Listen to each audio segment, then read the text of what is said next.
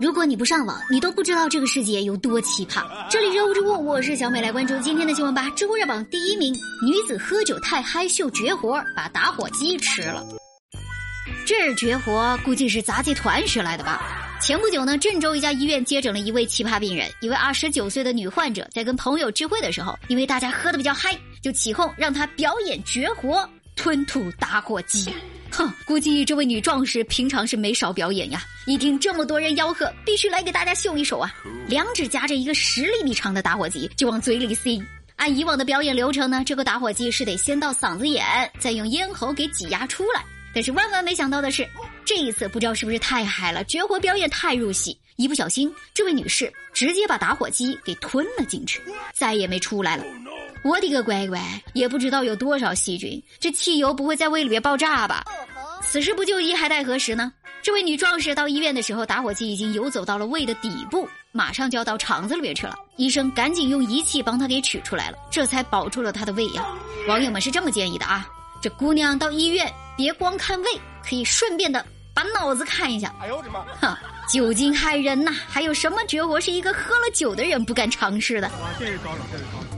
其实小美也是有绝活的，有种东西我倒是可以表演，一口气吞一个。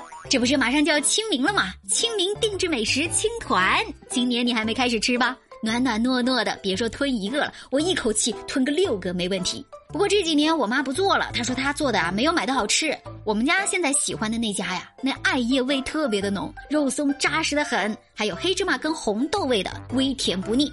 不要提多好吃，这清明节马上来了，反正都要买嘛，要不尝一尝小美推荐的私房青团，明天给你们上啊。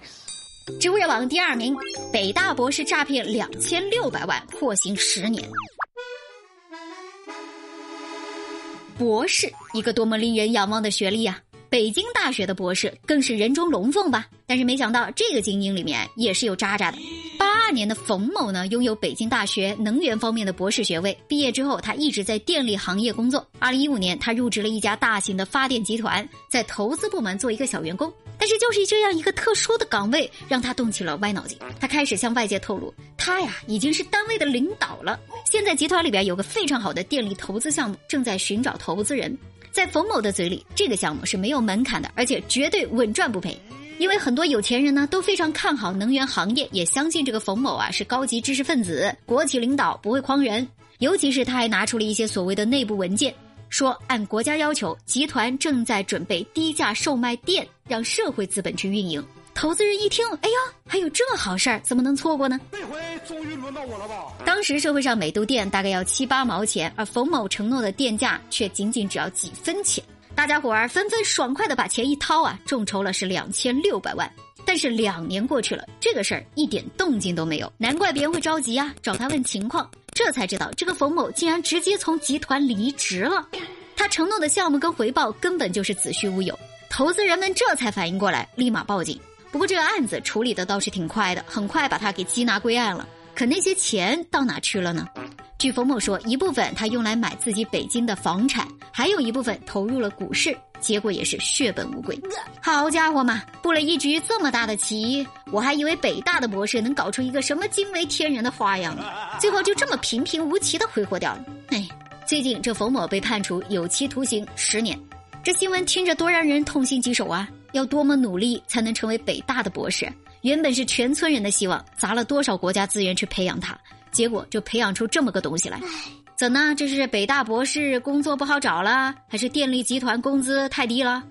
我相信这个冯某最初肯定是没有想成为诈骗犯的，也许呢是因为心高气傲，想证明自己；也许是北京生活确实太难混了。但追根结底都是人心不足蛇吞象，明明可以脚踏实地获得光明的前程，非要另辟蹊径，误入歧途。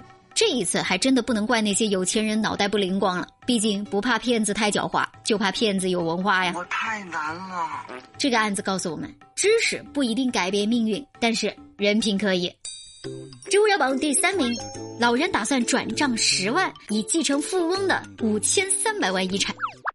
哎，这骗局有创意多了吧？网友们应该都看过这样一句话吧？我秦始皇。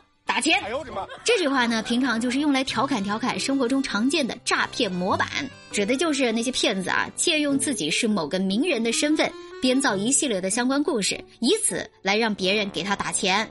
对于年轻人来说，这种诈骗方式确实太低劣了；但是对于涉网不深的老年人，却经常容易中招。最近，江苏南通的陈大爷收到一个神秘的邮件，对方说：“恭喜你被上帝选中，只需要十万元手续费就能继承非洲富翁的千万遗产。”这好事儿一看就有点不真实啊。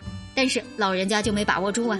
这邮件也是写的有板有眼，说是呢，两千年的时候，加纳石油公司的前董事和执行成员严文祥是个中国人，连同他的妻儿在一次飞机失事中丧生了，享年五十七岁。身为非洲加纳阿克拉著名的富翁的他，留下了五千三百万的遗产，希望老人家您能够帮他继承。嘿，陈老一听。觉得自己非常的幸运啊，屁颠屁颠就打算把这十万元给汇过去。好在他要汇款的时候，银行工作人员发现了不对劲，联系民警。经过一个多小时的开导，南通的这位老人终于醒悟，原来这是个骗局。你说这么简单的骗局怎么就能成功了呢？其实这种骗局本身就是一个筛选模式，一眼能够看穿他的人根本就不是骗子的猎物对象。能够被这套话术吸引的，往往是更加容易被骗的人，所以千万不要小瞧这种三 D 骗局。最近几年，不断就有人因此上当受骗。好就好在很多真实的案件中啊，银行作为受害者汇款操作的关键一步，往往是警方介入前的最后一道防线。所以呢，如果你有一天遇到什么难言之隐，哎，不要用手机付款，到银行柜台去对工作人员眨眨眼，他们经过专门的训练，会懂的。这套学会了吧？这就是今天的用户直播，我是小伟，欢迎各位的评论和关注。